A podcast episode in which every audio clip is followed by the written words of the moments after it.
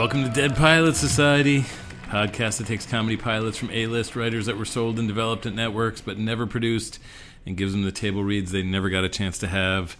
A little asterisk on that description, as you will hear in this episode. But I'm Andrew Reich, the creator and co-host of Dead Pilot Society, along with my co-host Ben Blacker. I say along with, he's not here, but uh, I do this along with him. Uh, oh man, I'm feeling so naive about my intro to the last episode. Roseanne had just been canceled. Uh, first of all, I feel naive because I was just like, you know, this is a big deal in the in our business, the TV business, not realizing like it was a big deal for everybody's business. Everyone cared about that. But I was talking about how this was going to give some underdog pilot that hadn't made it through upfronts another shot. It's so dumb. Of, of course, they're bringing back Roseanne without Roseanne. That should have been obvious. I've been in show business for so many years, and it's really lame that I didn't see that one coming. Uh, so we'll see. We'll see how the Connors does. Our dead pilot this time is Rob 5000 by Caroline Williams, uh, our asterisk dead pilot. Um, that uh, we'll explain more about that later. Caroline Williams has written on Arrested Development, The Office, BoJack Horseman, Togetherness, Modern Family, Up All Night, many other shows, including the upcoming Maniac, uh, which stars Jonah Hill and Emma Stone. She was also the creator of Misguided with Judy Greer. This is our second robot themed pilot. We had Robot Daughter back at episode 18. I thought it was our third. Uh, then I realized Jetpackula was not about a robot, which is a mistake I made in my live interview with Rob Schrab uh, about that one. Uh, he's from the future. He's a vampire. He's not a robot. So this is just two robot pilots for us here. Uh, this is a really fresh one. We recorded it at our show just this past Saturday. The other two pilots from that show, uh, the one by Jenji Kohan and the one by Justin Halpern and Patrick Schumacher, will be coming your way as uh, the next two episodes. And we'll be back at the Hayworth Theater in September. Follow us on social media for details about the exact date and uh, what uh, pilots we've got cooked up for that one.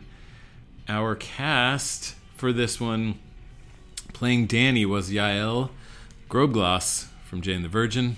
Uh, playing Brenda, Ayden Mayeri from New Girl playing Rob 5000 was Jason Ritter from, from so many things, including many episodes of this podcast. Uh, Richard was played by Justin Kirk from Weeds and Angels in America. Kath, played by a great uh, UCB actress named Lauren Holt. Uh, playing Todd, sloppy guy, handsome dude, and just a torso, which gives you an idea of what uh, you've got to look forward to in this pilot. From Broad City, John Gemberling, uh, playing Hiro, the Silver Fox, and a sexy voice. Uh, the brilliant voice actor uh, Phil Lamarr. Playing Connie, Linda, and the Lady was Liz Cackowski. And playing Jen, the Angry Woman, and Linda's Refrigerator, Carrie Wampler. So here is my live interview with Caroline uh, at the Hayworth Theater, followed by the reading of Fa- Rob 5000 followed by a longer interview with Caroline. All that after a brief message.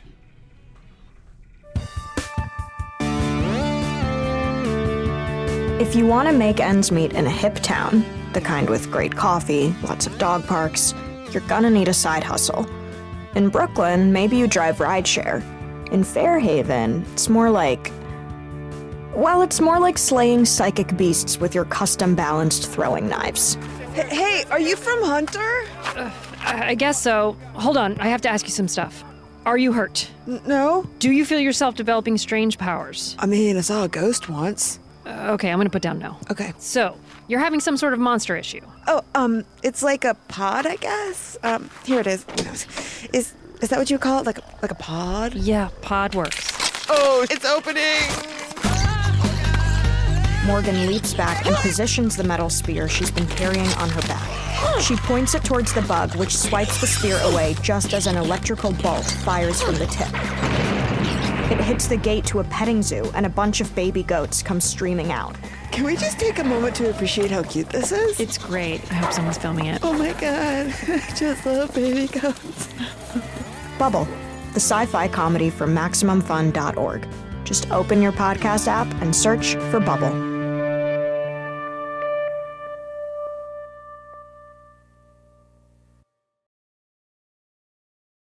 Uh, we're going to be hearing Rob 5000. Um, this pilot was, we were going to read at the very, very first Dead Pilot Society. Uh, Back then it was called Busted Pilots Club before we came up with the, the, the good name. Um, and you chickened out.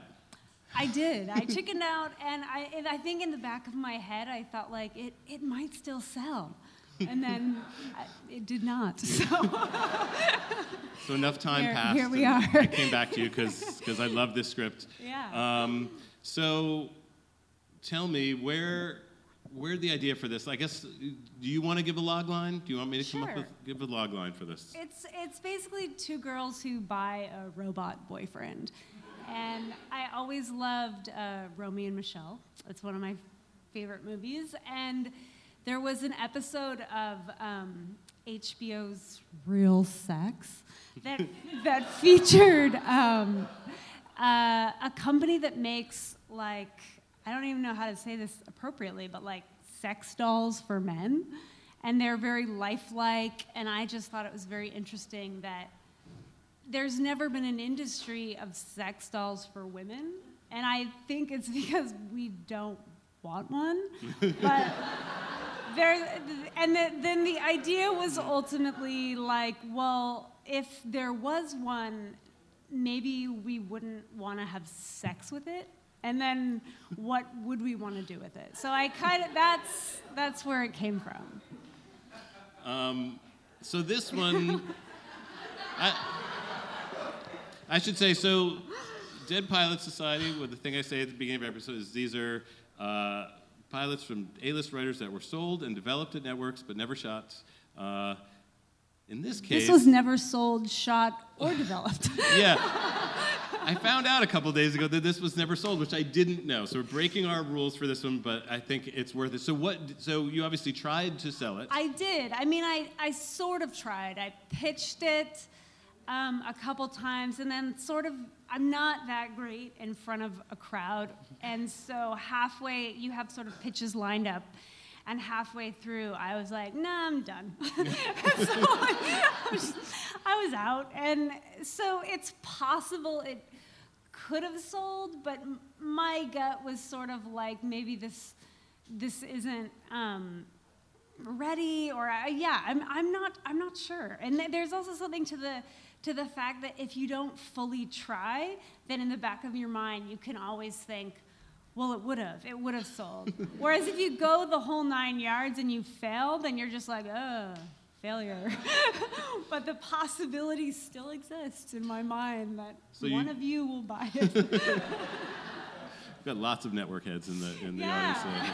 audience. Um, so you wrote it on spec. So you you I you, did, you, you pitched it a few places and then you bailed and, and just and Yes, just I wrote it. I wrote it. On, I wrote it on spec and then pitched it. And the the yeah, this, the writing process was basically I was. I was visibly pregnant. It's kind of hard to, to staff in that state. And so, you know, my husband is a writer as well, and I gave him a list of, of possible titles that I would do a pilot about, and he just said Robot Boyfriend is the one. So I picked that one, and, and I I I still like it. So Oh, I love it. I cannot. who knows? It, I, it's been a f- it's been a few years. You know, my child that was here is now like here. So, who knows? Well, great. Well, I'm excited. Uh, let's let's bring out the cast. You get to hear it for the first time. Yeah. Thank you guys for having me. This is very nice of you. thank you, everybody. Thanks, Caroline. This is Rob 5000, written by Caroline Williams. We're exterior a San Jose backyard. A garden party is in progress. The crowd mingles under a banner that reads, Congratulations, Todd and Jen. Off to the side are Brenda and Dani. Brenda wears a dark, heavy blazer. Dani wears a floral dress that is simultaneously too loose and too tight, like a breast might pop out at any moment. She turns to Brenda. Thanks for coming with me. This is harder than I thought. How could Todd have moved on already? He's a bastard who cheated on you. I really love him. You could still get him back. The wedding isn't until Saturday. In the background, we see strange things happening. An older woman kisses an outrageously younger man, and the barbecue chef keeps smiling even after his hand catches fire. Have you noticed something weird at this party? Like with the guys? Yeah, they're not hitting on us. Yeah, that is weird. Are we the only people here without dates? Oh, it's because we're old. We're 27. 2 7. That's old. Aren't you 31? Guys are disgusting. An attractive couple approach Todd and Jen. Brenda, Dani, you came. I'm so glad we can all be friends. Are you here alone? Um, Where Yes. did he? you know you can bring dates to the wedding. I have a boyfriend, but he won't be able to make it. He's busy. He sounds great. He, he is. What about you, Dani? I mean, I hope you found someone understanding. Todd told me about, you know, sounds painful. well, thanks, Todd. Like those infections were all my fault. no, no, he told me you have low self esteem. Oh, yes, I- I do. We're in Brenda's car later. Brenda's car is a piece of shit. Dani that lights was- up a cigarette. That was embarrassing. It wasn't that bad, and I'm not just saying that because I have a boyfriend. God, you're so lucky. I know, but it's hard work. He wants me to run an errand for him right now. Well, yeah, he is your boss. Yeah.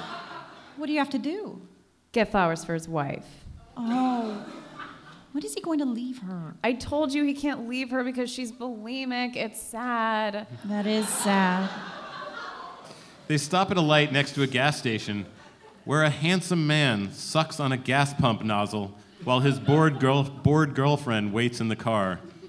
We go to a fancy restaurant later. An attractive middle aged couple share dessert.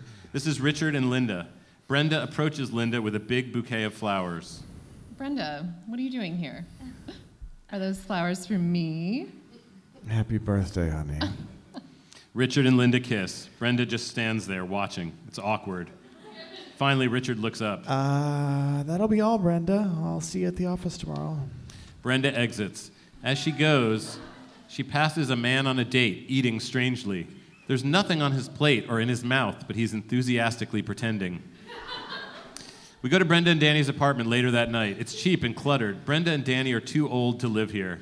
They watch TV. Dani's eating chips. Brenda's on her laptop. Her phone buzzes loudly. Is that your phone? Ugh, it's my mom. She wants me to visit my dad in the hospital, but he just lies there. It's too painful. I'm sorry. That's hard. Do you think Todd told Jen that I have huge lopsided nipples? No way. Definitely not. No, you're right, yeah. What are you working on? I'm checking Linda's Twitter to see if she says anything about tonight. And? Nothing all day, except for just now she posted a link to a charity that provides women in Africa with small business loans or something. Poor Linda. She's so sad. Suddenly, the front door opens to reveal a third roommate, Kath. Kath is with a date. See, I told you it was a dump. Thank God I have my own room. Those are my roommates. I would be shocked if they went anywhere. Yeah, not really tonight. busy with this. Okay, well, have fun with no guys, ever. Kath drags her date into her room and slams the door. Kath is such a bitch. Yeah, and a slut. I hate sluts. Me too. But I do wish we had a bunch of random guys here to have sex with us. I feel like a loser. You're not a loser. You're in acting class. As soon as you get. You're gonna get so famous, and then Todd's gonna be so sorry. Yeah, that's true. And I went to Stanford. Yeah. Until that professor dumped you and you stopped showering and your parents put you in a mental institution. I didn't value myself back then, but that's all changed now. I'm an assistant to a very prestigious lawyer at a soon to be international law firm. And you shower almost every week. day, every day. Thumps and giggles come from Kath's room. Brenda stares at Kath's door while Dani turns up the volume on the TV. It's a late night cable commercial, and we're in the commercial where a happy couple sit on a porch swing. They're both 30 something and blonde. They cuddle as a male voice asks, Are you lonely? Awkward? Depressed? The couple kiss. Overweight? Bored? A shut in? The couple kiss again. Then maybe it's time you treated yourself to a gentleman robot. The lady turns to the camera and winks. Don't tell anyone, but he's a Rob. Suddenly, the voiceover man steps into frame. He's wearing a lab coat and is totally bald. Hi, I'm Ivan Frank, CEO of Gentleman Robots, and I created this technology just for you. We're in the robot factory. A row of guys pass by on an assembly line. Some have exposed wires. The latest Robs are designed to meet all of your gentleman robot needs. No two are exactly alike. Each guy has a distinct look army guy, outdoorsman, business. New models are almost entirely flame retardant. Word, words flash on screen. Not the hands. And they still run. and they still run on easy to find Rob, Rob biofuel, also known as gas. We see the Robs in action, biking with a female companion, sailing with a male companion, sucking on a gas pump nozzle. You can even download your latest apps to customize your Rob with made to order GPS, Wi Fi, and Pandora. We're in a rest home. A silver fox sings to an elderly woman. Hey, little girl, is your daddy home? Did he go and leave you all alone? We're exterior nice house. We're back to Ivan and the couple. The best part is that gentleman robots look, feel, and sound exactly like real people. So nobody will ever know the truth, except for him. They all smile and laugh as a crawl along the bottom of the screen says, Now circumcised. Tra- traditional and urban. Open 24 hours. And we go back to Brenda and Dani's apartment. People who buy those are pathetic. Desperate and pathetic. Sad weirdos who can like only relate to porn. Yeah, but not like fun porn, gross porn. Those people will never have meaningful relationships in real life. Never. And that's what matters. But I bet Richard would leave his wife if he ever saw you with another guy. He would definitely be jealous. And I bet Todd would regret everything if you were at the wedding with someone else. Yeah. Too bad we're not desperate and pathetic enough to get Robs. Hmm. I know. unless unless it was just temporary. Yeah, to make Todd and Richard jealous. or to meet my parents. Or to give us compliments on our faces and bodies and life choices. Oh. Too bad neither of us can afford one.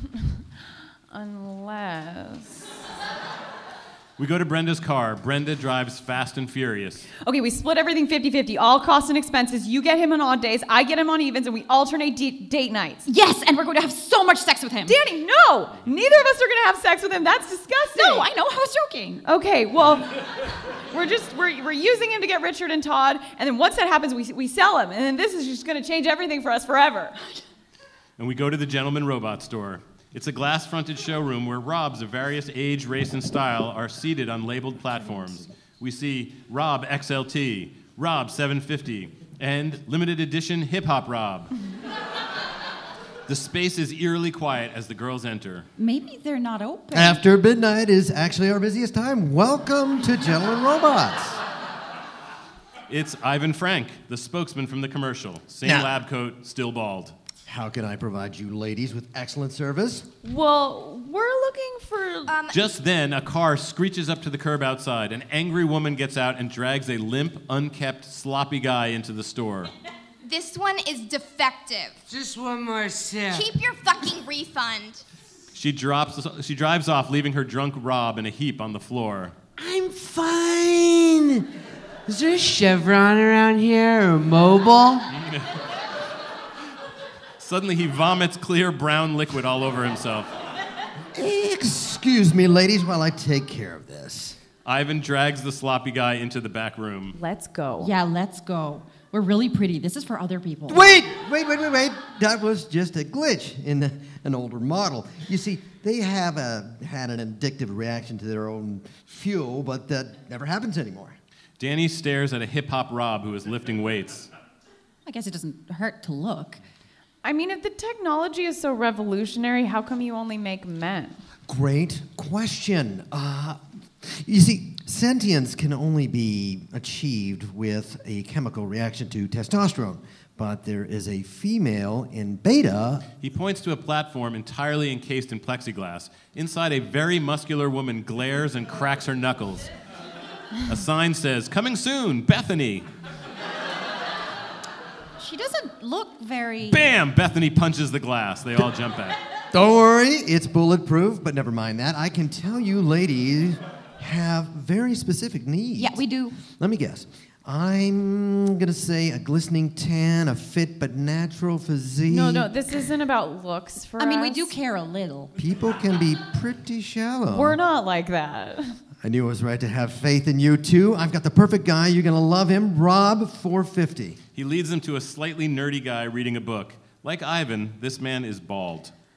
I'm thinking maybe like too like he's too serious. Yeah, yeah he's a, he's a little. Uh, it's it's it's almost like he he feels like he's like missing you know, something. maybe he needs like a, a hat. It's because he's bald.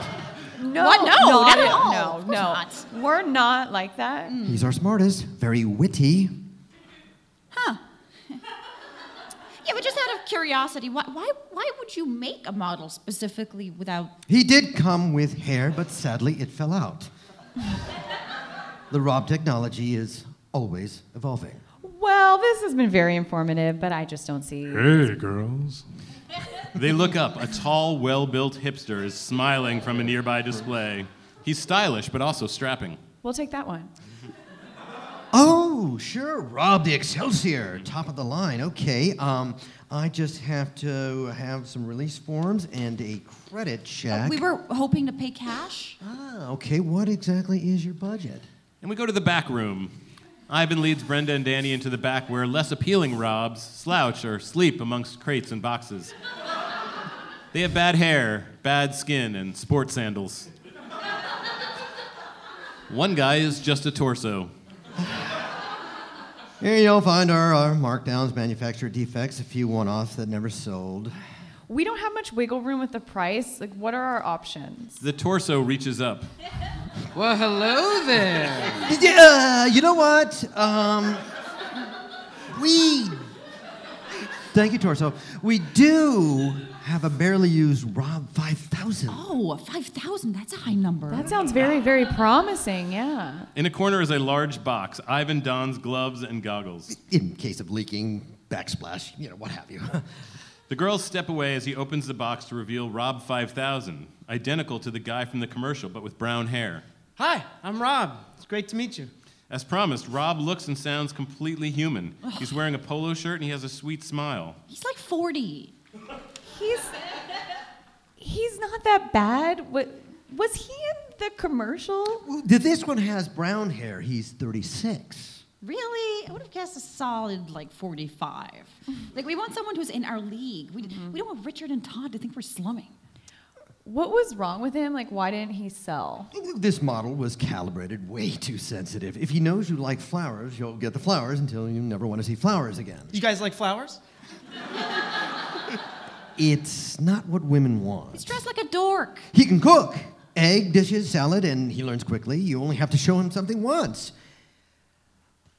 Or you could take your chances with a real guy. I'm single. Maybe you want to grab coffee. Okay, hang on. Brenda pulls Dani aside. Okay, Richard and Todd aren't giving us anything, and our careers are for shit. Something has to change. Yeah, well, I, I wouldn't say for shit, okay? But yeah, you're right. Look, if I have to get one more sad, awkward coffee, I'll blow my fucking brains out. No offense. None taken. Rob looks super excited. Thank you guys so much. Okay, wait. One more thing. Nobody can ever know that we bought a robot. No, no, never, ever, ever. Robot acceptance among the general public is actually growing. No. No. People who buy these are perverts, like unsightly perverts with herpes. Yeah, but not like regular person herpes that aren't like that bad, but but real bad herpes. Right. Rob, you are a shameful secret. I know from personal experience that's a heavy burden. Are you sure you can You handle won't be sorry. Okay. He envelops them in a huge hug. They already look sorry. In Brenda's car, Brenda drives home as the sun comes up. Rob is in the back seat. Dani turns on the radio and looks back at him. So what, what kind of music do you like? Oh, all kinds. My last owner liked Shania Twain. She sings this song about an unfaithful man that you wouldn't believe. His boots were under another woman's bed. I can sing it for you. That's okay. Our, your last owner sounds nice. She was, Christine. Really pretty and smart. She was an architect and she didn't mean to be rude, but she wanted me out of her fucking house right away because she really needed some goddamn space. Right. yeah. Well, I'm an actress, and Brenda's a legal assistant. I went to Stanford. Wow, Stanford. I didn't graduate from high school. That's great too. Don't don't worry, Rob. We're gonna be very clear so that you won't get confused about what we want. We're just using you to make some assholes jealous. Okay. But we're still gonna treat you with respect. Oh, that's all right. You don't need to. Yes. yes, we do, Rob. You have to demand respect, or people are gonna treat you like an old rag they'll just use when their other rags are dirty. Repeat after me. I'm not asking for respect, I'm taking it. I'm not asking for respect, I'm taking it. Brenda learned a lot of positive affirmations after her breakdown. I broke down once. It was due to a silicone ion battery malfunction. Oh, yeah. Mine was stress. Kind of about not living up to my potential. Of course, that's all changed now. We'll show everyone that we're not broken, and we never were. Yeah, but but no matter what, we are not having sex with you. Like, don't even think about coming into my room at night, unexpected, with gruff instructions. Never, ever, ever. That's disgusting. We go to Brenda and Dani's apartment. The girls enter with Rob to find Kath watching TV in her underwear. Where have you guys been? And who's that? Hi, I'm Rob. He's my my boyfriend. boyfriend. He Dani's boyfriend. We just picked him up at the airport. Rob. That's funny. Like one of those creepy robot people. You know, actually, it- it's short for Roberto. He's from Spain. He doesn't have an accent. No is accent. no problem. Oh.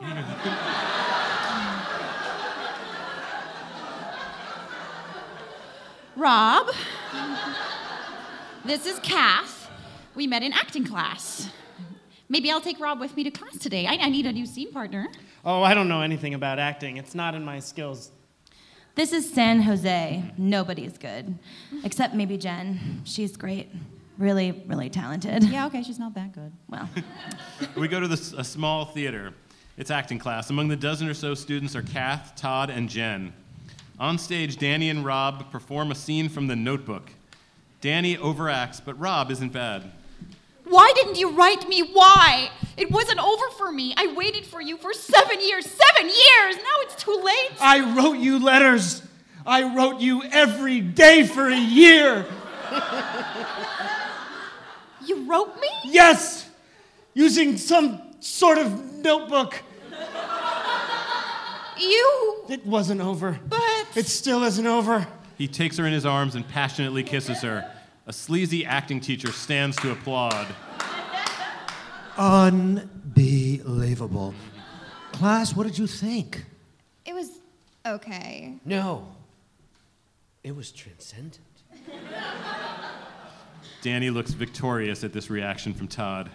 We go to a law office. Brenda's boss, Richard, sits behind a massive desk as Brenda enters with a file. Richard, I printed out the final proposal in Japanese and English along with a reference chart of combined clients. You were late today. I know, I'm sorry. You are sorry. Sorry and bad and filthy. Uh oh, I seem to have spilled my bowl of decorative marbles. He empties a bowl of glass marbles onto the floor. Her face immediately brightens. oh no. what a mess. I better clean that right up. She eagerly gets on all fours in front of him. With your mouth. Really? Oh. yeah, okay, yeah. Mm. Four marble. so dirty. She takes, she takes marbles off the floor and places them in her mouth. I like your dress. What kind of a dress is that? It's a blue dress with long sleeves. Sure is. Thank you. Thank you uh, for getting Linda those flowers. Oh, there's one. She puts the marble in her mouth. Uh, how, how is Linda? Not good. She uh, caught a bad angle in the mirror and she binged. Oh, I'm so sorry. No, it's my fault. I, I should have never ordered that fudge. He looks away. She gets up to put a hand on his shoulder. How can I help? Well, you could come with me to the merger party tonight. Linda can't go. All she wants to do is stay home and vomit. I need you. Brenda spits out the marbles. I can come. Yeah, I can come. I have a date. I'll just have to bring him. A date? what? What date? You've never had a, a date before. hmm I do tonight. I'll introduce you. Okay. But I mean, if things get hectic at the party, we could always send him home. And maybe sneak away to the bathroom. Maybe. We'll see. And we're in downtown San Jose. After acting class, the students file out, and Dani finds Rob. Nice work. You can really act. Thanks. I think because I'm sensitive, I pick up on subtle but important. Yeah, so Todd wants to talk. He's having doubts about Jen, and we're going for coffee, so go do something else. Like, like what? Yeah, whatever you want. Uh, uh, what do I want? I, I don't know. Go get a hamburger. Human food rots my circuits, but if you like romantic dinners, I'm great at mock eating. Yeah, no, no, no. Rob, here's a 20. Go, go see a movie. I'll find you after to meet up with Brenda. She shoves him down the street toward an old movie theater. The marquee reads Enter the Ninja and Howard's End. We're in an upscale hotel that night. The lobby bar is filled with men in business suits. Richard is standing with Yoshi and Hiro. A nervous Brenda enters in a black gown. She's way overdressed. Hello, Richard. Brenda, this is Yoshi and Hiro. Uh, as you know, their firm in Tokyo is interested in acquiring a stateside partner. Brenda is one of our most promising and, dare I say, most lovely associates. Yoshi and Hiro speak to each other in Japanese. Yoshi says her dress is lovely indeed. What kind of a dress is that? It's a, a black dress with short sleeves. Sure is. Thank you. Thank you. Where's uh, your date? Hi, I'm Rob. Oh, you're uh, older than I thought you'd be. Or what I mean is, I'm not that much older than you. Not that that matters. I mean, so, so what do you do? He's a doctor, you know? Most recently, he was operating on the deformed children in Spain, right, Rob? They may be small and ugly, but their little hearts beat the same as yours and mine. Brenda looks looks proud until Rob turns to Yoshi and Hiro and speaks in a stilted monotone. And good day to you, fellow ninjas. He sounds like an old, badly dubbed kung fu movie. It's obviously offensive, but Rob has no idea. I offer greetings, but treat me with dishonor, and I will respond in kind. Everyone is frozen as Rob strikes a fighting pose and accidentally hits a passing waitress. Her tray spills all over Yoshi. Ah, Yoshi-san, are you okay? Rob, Rob, what the hell was that? It was from the movie. Rob's hand is bent backwards. Brenda covers it. Okay, just wait for me outside. On his way out, Rob places his good hand on Yoshi's throat. You have vanquished me, Yoshi-san, but I will return to avenge my. Rob, stop! Rob slinks off as Brenda joins Richard, who is wiping down Yoshi's pants. She grabs a napkin and frantically wipes. Richard, I am so sorry. Things are different in Spain. I don't know. We'll discuss it at the office. Or we could discuss it now. Like maybe we could get a room. At the office, Brenda. Okay, forget the room. We'll just sneak away to the bathroom and do the. Actually, I will be going to the bathroom, but not with you. He heads off, leaving Brenda to wipe down Yoshi's pants by herself. Yoshi and Hiro confer in Japanese, then. Don't worry. We don't hold you responsible for your friend's ignorance. And Yoshi will go to the bathroom with you. Oh, oh, oh no, oh no. We're exterior. The gentleman robot store and interior Brenda's car later. Brenda's car screeches up to the curb with Rob in the passenger seat. She leans across him to open the door. Get out! What? Dani and I are better off alone. Nobody is better off alone. That's why Robs were invented. People need someone to share their hopes and dreams. No, no, they don't. In ancient times, if people were lonely, they would just dig a hole in the ground and talk to it, and it was fine. Exactly. Exactly. I can be your hole. I should have known. I should have known this wouldn't work. The, the hospital said what doesn't kill you makes you stronger, but you know what? It only makes you weak and pathetic and Stunning? old. I'm 31 and I'm a failure. You are proof that I failed. I know it, and my parents know it, and Richard knows it, and I'm no better than sad Linda. Now, please just leave, just go away. Rob steps out of the car and Brenda drives off. He waves goodbye, but his broken hand is backwards, so he waves to himself. We're at Brenda and Dani's apartment. Brenda enters to find Kath and Dani watching TV on the couch. Where have you been? Who cares? Richard hates me. Maybe you should take a shower. Where's Rob? I returned him Brenda clocks Kath watching them. to the airport. You took Dani's boyfriend to the airport? Dani, aren't you pissed? Uh, yeah, I'm pretty effing pissed. Dani pulls Brenda into the kitchen and they whisper fight. Todd said that if I show up with Rob to the wedding, he won't be able to go through with it, and that's exactly what I wanted. I'm sorry, but it shouldn't take uh, Rob to satisfy our every want and need. He won't validate you professionally or visit your dad in the hospital or make love to you. I already had sex with him. What? When? It's been a day. Yeah, remember when I was trying on your boots? And we go to a flashback. Brenda passes a closet door. Inside, Dani breathes heavily. She sounds like she's exerting herself. Oh, yeah, that's a tight fit. And we go and we go back to the scene. I knew you couldn't wear a seven, and you are not allowed in the walk-in closet ever Again, fine. It was totally worth it. He said my nipples were exquisite. Nobody cares about your nipples. I think we're certain tops. Okay, it doesn't matter. It doesn't matter. Rob needed to leave. It's for the best. How do you know? Look, you, you may have briefly gone to college, but we're sure as shit in the same boat now, and I definitely don't need you telling me what's for the best. In fact, I don't need you at all. Can I borrow your car? And we go to the gentleman robot store. Dani enters to find the store in disarray. The platforms are empty, the lights are off, and Bethany's display case is cracked open.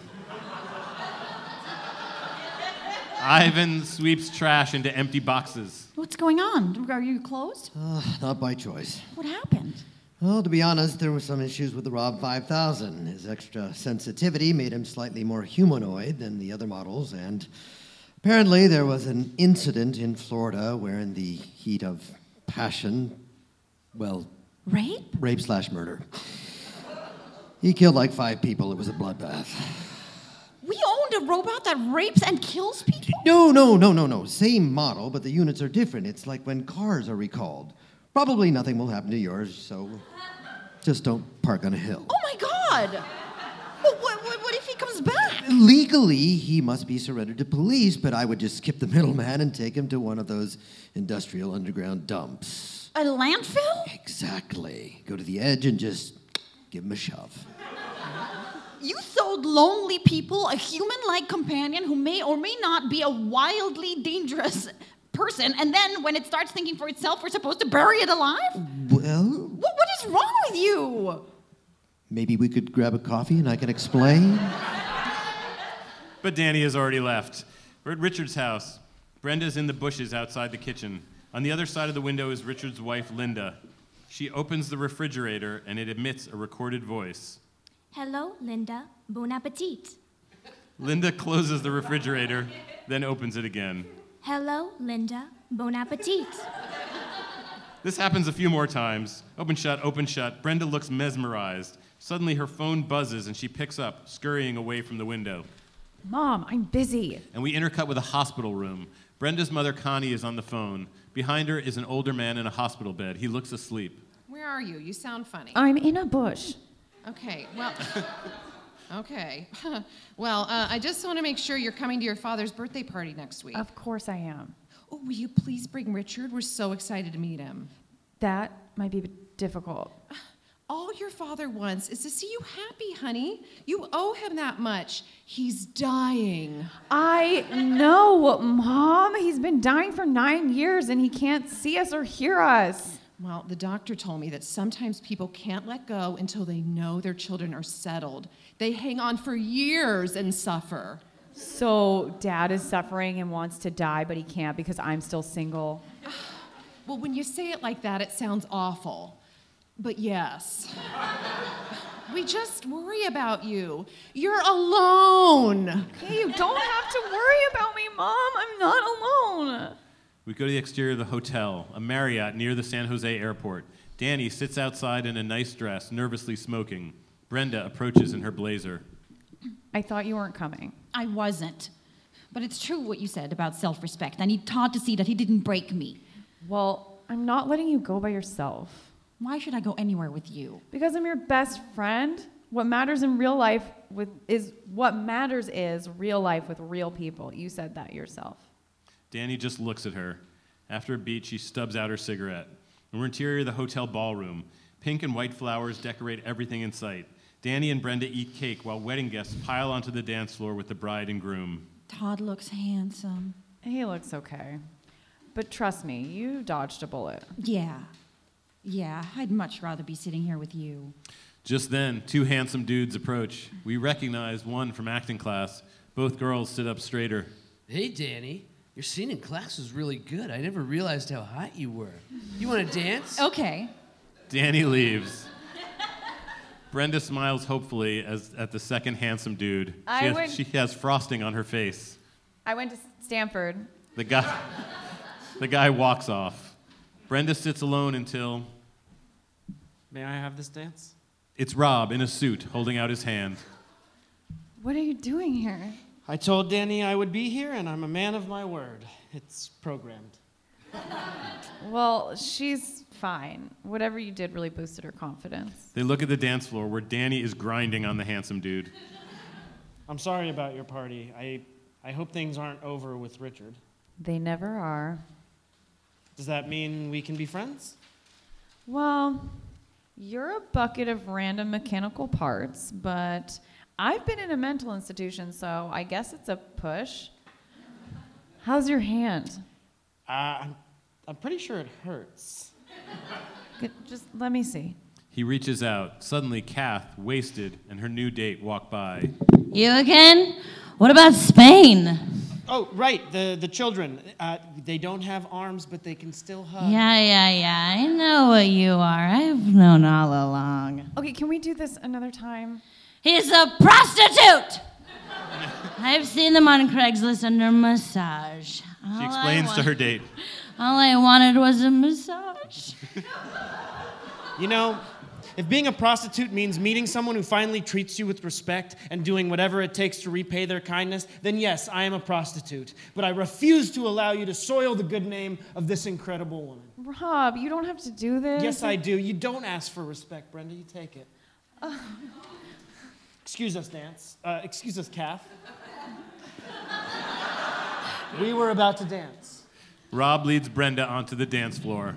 If that hooker comes back to our house, I am moving out. Fuck off, Kath. Okay. Rob and Brenda start to dance. A slow song plays. Wow, my life is so Lucky. embarrassing.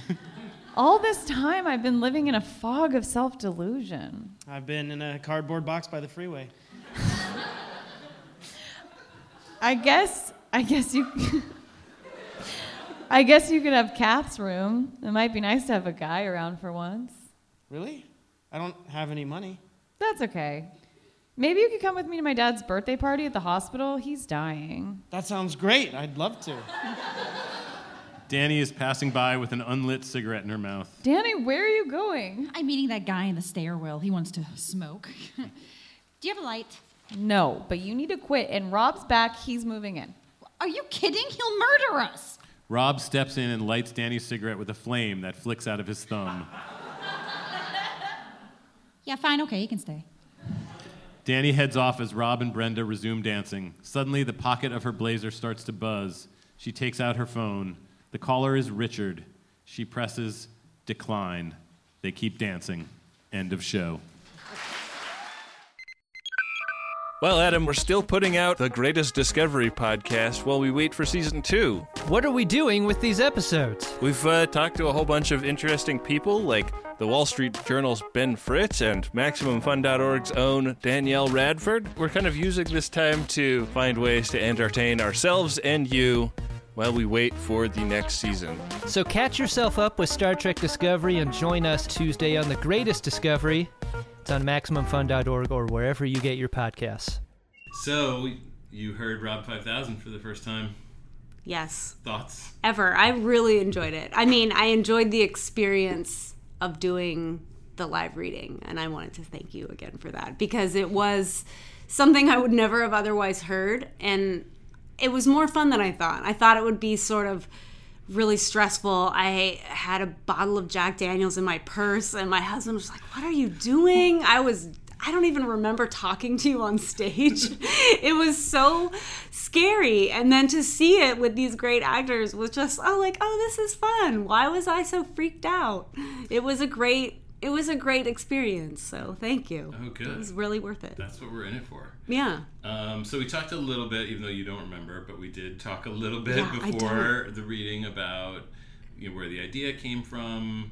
Um, and I guess I want to go back and ask you because this wasn't your first pilot. You, you know, you're, Right. you've written other pilots, and Yeah. the first was the first pilot that you wrote Miss Guided. Yes. So that was that was my sample to get an agent. So I had just finished maybe within a few years had finished grad school at UCLA where um and you know you kind of write something that is going to be your sample to get an agent and that Miss Guided was mine and Sue Naegle at U was at UTA at the time and read it and it all sort of happened from there. It sold there was a there was a period of a year where it had sold and then I got staffed on the office and so it wasn't clear what was going to happen to it in that year.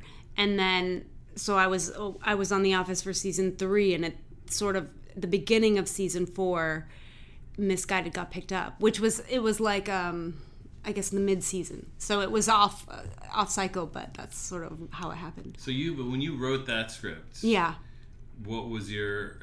You really had not had you written like specs of other shows or Um, well, I had written plays as a I was a, a playwright as an undergrad, and I had a I had a play after after college. I had a play at this festival called a short play at this festival called the Humana Festival, and that kind of got me thinking of wanting to do more than just plays. And then I started messing around with different ideas of stuff I wanted to write about, and in grad school was where they sort of hammered into you, you know, right from your own experience. it was grad school for for film. for film. Okay. And it was, and well, right, screenwriting, and it was more geared toward the business because obviously it was here in LA, and I felt like, you know, I wanted to write about my own experience, and I don't like talking about myself or writing autobiographical things, so it was a way to talk about my high school experience without doing something about myself. So I made it about this guidance counselor.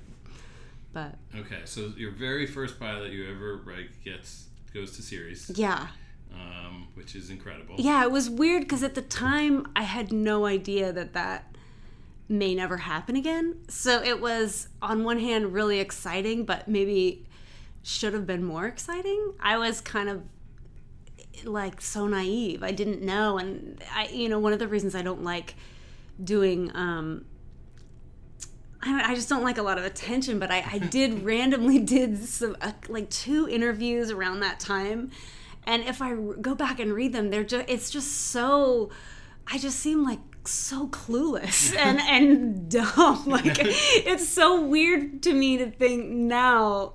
Had I that experience today, I would have handled it so differently. But I guess that's, I mean, part of it is like, oh, well, I was young and stupid and it was fun and, Yeah. you know, And no all- regrets for sure. We all still stay a little bit young and stupid. You have to, yeah, like, you have to, or you'll yeah. never do anything. Yeah. So then, what was so once that happened? What was the next pilot after that? The next pilot, there was a couple of um, blind scripts, you know, that were, gosh, you know what? I don't even remember what they were, but they were. Oh God, yeah, I do, and like some of them were terrible, and you know, ultimately, whenever I was trying to write toward like obviously i'm sure people say this all the time but whenever you're trying to write toward what the industry wants it always ends up feeling inauthentic and, and is bad. So like if i went back and read some of those pilots i would be so embarrassed by the by that they weren't not that they were boring or that they were they were maybe lame that they were yeah needy. Like the desperation factor would be so high it would be terrible I, I make a point of not reading old stuff for that reason Because I guess I'm wondering what you know, because it feels like Rob Five Thousand did not. You weren't doing that. no i had I, yeah i'd staffed on a, on on some shows and i think with rob 5000 i was pregnant or yeah i was pregnant and it's you know i wanted to just do something for me that was fun i think the best part writing is so hard and when you add expectation on it it just makes it just miserable. So this was sort of like well i'm not actually going to probably sell this. I'll just write something that i want to write about.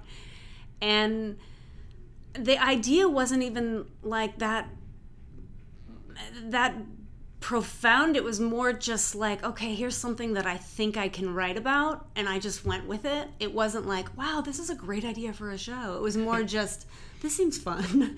And and it, and and i really i liked it. You know i liked it way better than than the development process because you just eh, you know you don't have those voices saying like well, this is pretty stupid or Right. whatever it is Yeah, I mean that's what comes across in the pilot is that you do feel I sense that you're having fun writing it. That it is, oh. you know, and, and that's a great thing that you don't always get when you read pilots. It's what I look for when I'm choosing pilots for this. Was like, does this feel like the writer's actually having a good time a great- writing writing this, or does it feel like they are trying to answer notes and, Right, and like please and there's service you the know beast. since almost all of these, except for this one, have been developed. You often get. Sorry you about that. Yeah, it's okay. Um, you you often do get the.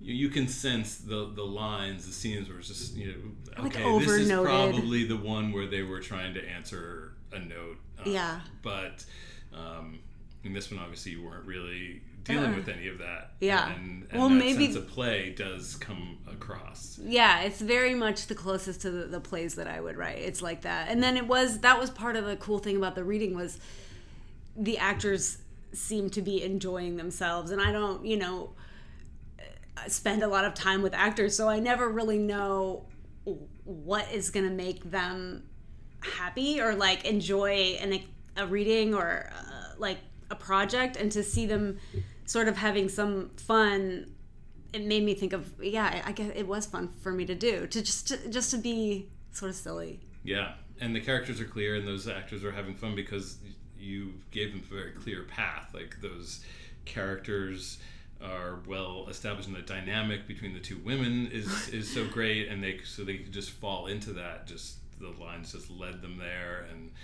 Rob Five Thousand. I feel like that. There's a line I love where he's talking about his former owner, and she's like, "But she just really needed me to get get out of there because she really needed her goddamn space." And, and me, saying yeah. it so cheerily. It's just like that's that character is established so quickly early Aw, on. yeah. And so Jason just knew, you know, it was very clear how to play it, and he could just relax and have a great time. he did it. such a good job i was so proud of that because like i had i didn't give him i didn't give him any direction I- and it just sort of came say, across There's, no, just completely cold reading. Totally And- cold and- reading. And I, I don't know how you felt, but I was hearing it was just like that's these are just that's how all these lines should be read. Like everyone's just nailing these. They get it Yeah. they were so good i was so i was so impressed by the acting i have to say like i didn't know what to expect i you know and they were so they were all so funny and talented i thought uh Yeah, you it's the magic of real comedy actors. Actors, just coming in. yeah. It's, just- it's so great. I'm very impressed. So, how much thought, because you did write, it, how much thought did you give uh, to series and where this would go? Well, I mean, some in the sense that like it you know, at one point my husband came on to direct it and he and I pitched it uh, a couple times and we had sort of an idea of where the series would go and and like I was sort of saying in the reading, we we made it to like a few places and then I was the one who was like, I don't know if I want to keep pitching this. It felt very much to me like trying to to push a square peg into a round hole where and I when listening to a couple of these podcasts you hear this a lot where it's like two cable for network and two network for cable and it felt like that like there was so many discussions about like are they gonna fuck it? How many times are they gonna fuck it? Is right. that gonna be a big source of the comedy? Like, and if they don't fuck it, is it still worth it? Like, there was so much about that. I thought, oh, maybe like, and just having those conversations made me realize like we shouldn't be trying to sell this to network at all. So you were pitching it to the networks. I w- yes, we pitched it. I think we pitched it to ABC and NBC, and And they're all fixated on are these girls having sex? well, this it came up a lot, and I think it also came up wisely. Like, are they? Is this a realist? Is this a love story? There were some major flaws in the pilot, which is like, is it a love story between the girls? Or one of the girls and and the robot, or is it is it a friendship story between the girls and you know ultimately like when you watch Weird Science, Kelly LeBrock comes in and it's to help I mean, not that that movie holds up to the to the microscope of time, but she's there to help them with girls in their real life, and then she disappears. It's not like they're going and having a lo- lovely life with Kelly LeBrock. So I was like, is he Kelly LeBrock? Is he like genuinely? Is it like, you know? I, I just couldn't tell. Is, is this is this a love story? And and I think a lot of the questions that we got trying to sell it made me really, I think, doubt it. So you, at the point that you were trying to sell it, it was just a pitch, or had you written it? And I had written it. You had written. Yeah, I had written it, and so they read it, and I and I think the fact that they had the ability to say yes or no made it made it quite easy because they could be like, we don't want to do a robot thing, and this is, I mean, this is like five years ago, so or four years ago, I don't know, but maybe that wasn't the appetite of the business at the time, and it may not even be now. But I do think like it um, it just wasn't something that that fit that mold. And then i had to sort of decide well what mold do i want it to fit? And at, at the end of the day i just picked like well i like it and that's enough you know? And if it never sees the light of day that's okay. So do you feel like you have clarity now on is it is it a friendship story? Is it I mean, is Rob a protagonist in some way? Is he going to grow and change? And is that would that have been where it would have gone or is it really about the two? I think it was about, I mean, it was really just about like how lonely they all are and sort of like the mistakes that you make in trying to like rectify that, you know? And I think with um, Rob being a robot, there is no happy ending. So I think it would have been sort of a sweet like kind of a bittersweet, I guess, love story. I think between the main girl and him, if only just because that's kind of cool that it's never going to work, but you'll just keep kind of exploring how do you deal with your loneliness when the only thing that makes you feel better is not even real, you know. Right. So I just I think like it could have had something, but but I don't know, you know, the the the business is so different now. I think like So you at the time were any, were pitching to cable streaming places too, or just no, really, you just I pitched think to I, networks? I just pitched to networks. It was all- it was like a really like a weird week where it was just like, oh, what am I doing with this? and then, you know, I'm a big believer, and I think in once once something kind of has not the stink of rejection on it, but once something you kind of have to let it go. Like I'm not gonna be a dog with a bone about it, you know, because I think, well, that's maybe the world saying no, thank you, and then maybe I'm right, maybe I'm wrong, but I do feel like,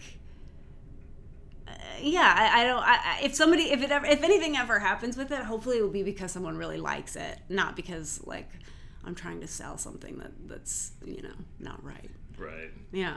Um, and so you, we talked a little bit before that there was a real sex episode. Yes. Um, and your love of Romy and Michele. I love Um, Romy and Michele, and I love real sex. But I do think, yeah, it was.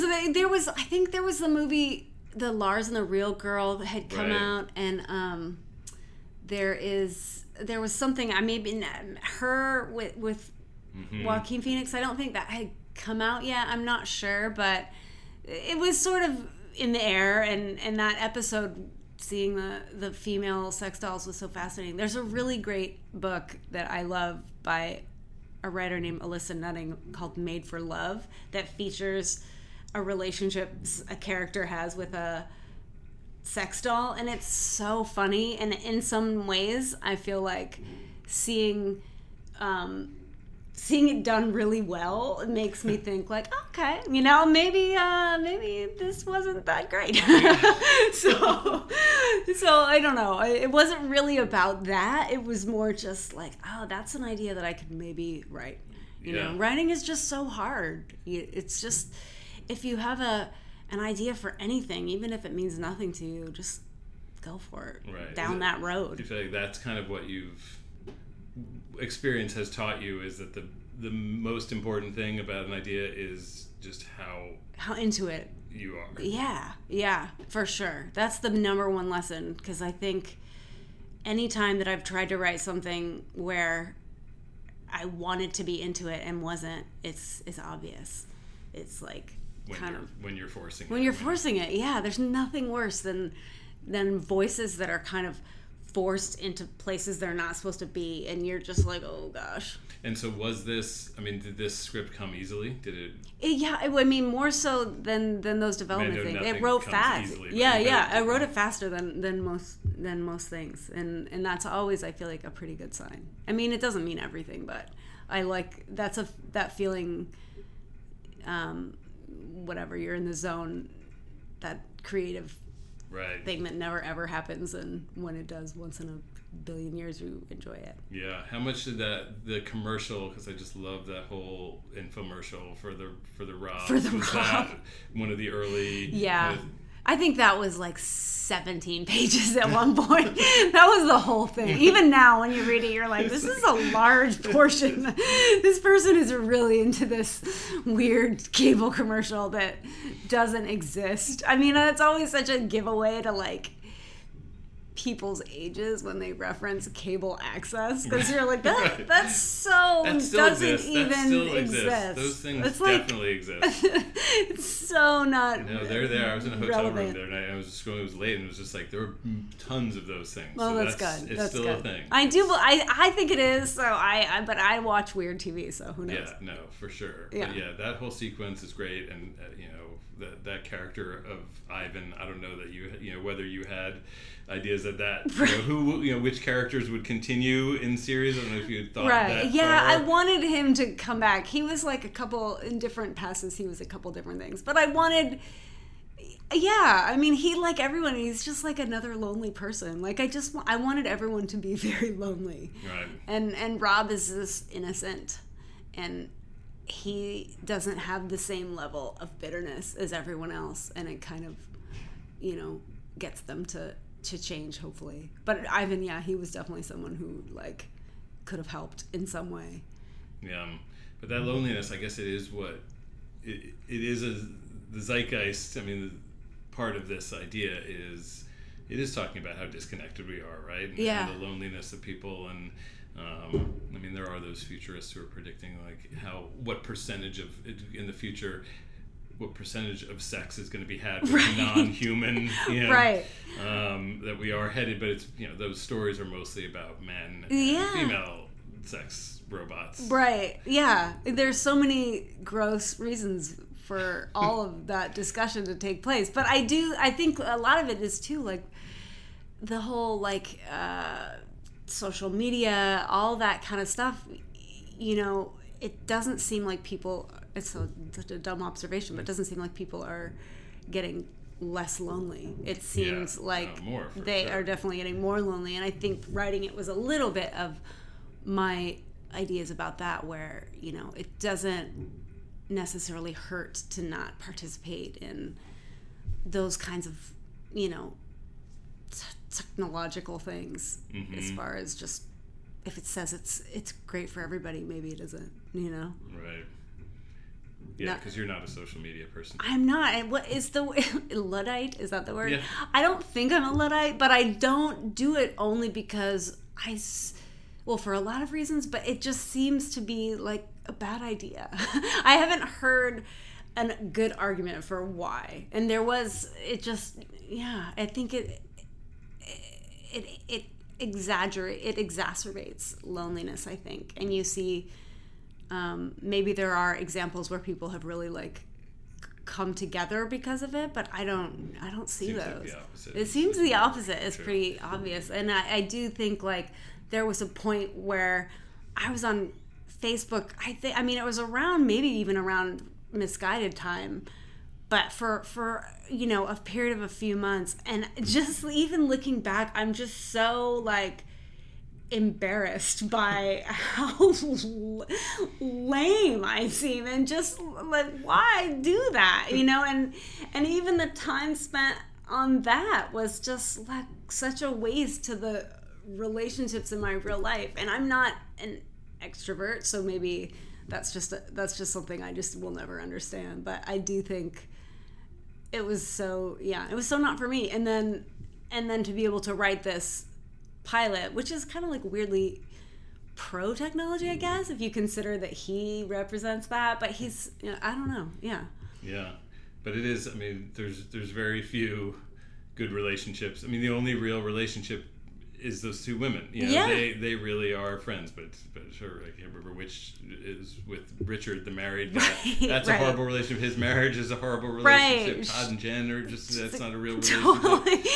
Um, Yeah. But those two women are really there for each other. right yeah i think that if i was to go back into the to the script now i would i would um focus on that a bit more you know just the the friendship of the girls but i also think there's a place in time in your life where sometimes the closest people to you are just out of circumstance and it just happens to be your roommate in, when you're 27 or whatever and you don't really have anything in common but you are you know bonded by kind of suffering side by side. And that that i don't know i think that's kind of sweet i guess. Yeah. So, what are your thoughts on developing TV shows now in this, you know, this landscape? Obviously, it's completely changed since Miss Guided. Yeah. You know, you've seen this total turnaround, and when you look at the world Yeah. of TV that we're living in now, yeah what what do you think about, you know, that- in terms of creating shows? I feel I think we were just talking about this before. I feel like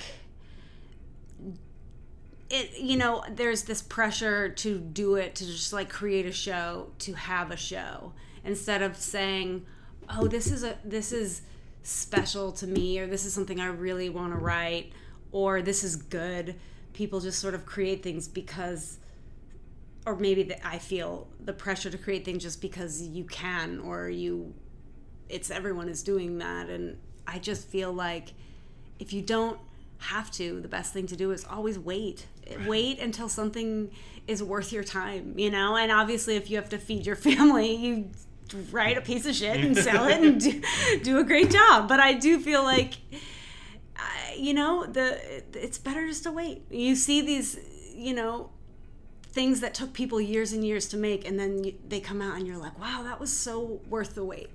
As opposed to certain things that just that have that that feeling of oh this person had a meeting and then it became this thing and then and even the Part person the- who the did churn. it yeah part of the churn even the person who did it is probably a bit sad Right. you know Right. so hopefully i'll just be waiting until that you know doing other things until until like a you know I, I enjoy helping other people on their shows and doing it but as far as like creating something for myself you know there's always time i feel like for that Yeah. And this is a little outside of the dead pilots thing, but you've been on so many staffs. Yeah. Um, and staffs of really good shows. And I mean, what are eh, any bits of wisdom you think you've gotten from how you know you've come into a lot of new shows and and moved from show to show? What Yeah. What advice? Because we have a lot of writers. yeah i assume and- who else yeah, is listening yeah, yeah. I, Lovers I- of comedy. yes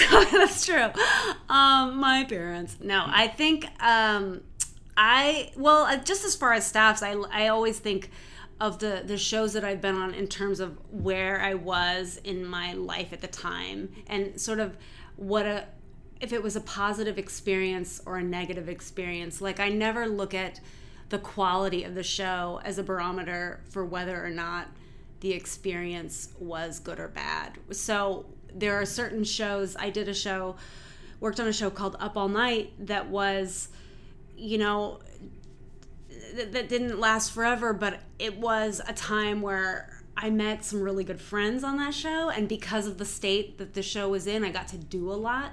So I have really positive feelings about that particular show and that particular staff. You know, whereas if you ask anyone else on that staff or other stuff, they everyone has their own experience of it.